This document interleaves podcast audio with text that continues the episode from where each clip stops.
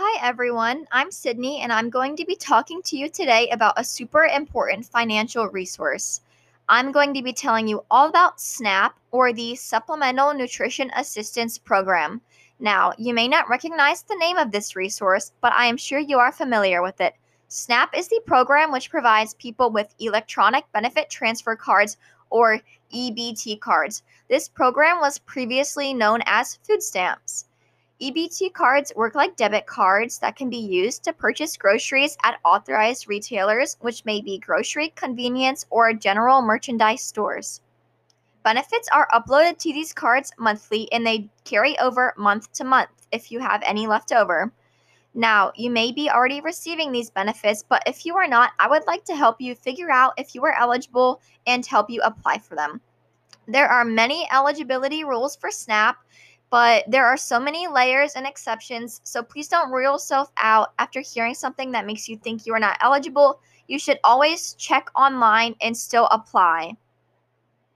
The biggest eligibility factor, however, is your income.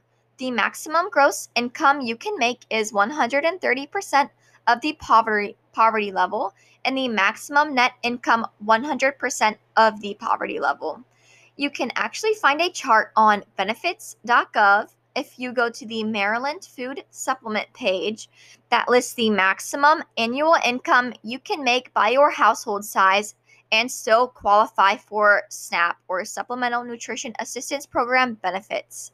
Now, there are a few ways that you can apply for these benefits. Firstly, one can file an application online at MyHDR, which is the Maryland Department of Human Resources website. Secondly, you can download an application, which can also be done from the Maryland Department of Human Services website, MyHDR. Or, if you are unable to access an online application, you can request an application from the local Department of Social Services through phone call, email, or in person. Also, if you are downloading an application, you should be turning it in to a social services location. The Anne Arundel County Department of Social Services has a location at 7500 Ritchie Highway, Glen Burnie, Maryland 21061. Again, that's 7500 Ritchie Highway, Glen Burnie, Maryland 21061. That will be the lo- closest location for you if you are living in the Glen Burnie region. This is where you can actually go in and request applications and turn your applications in.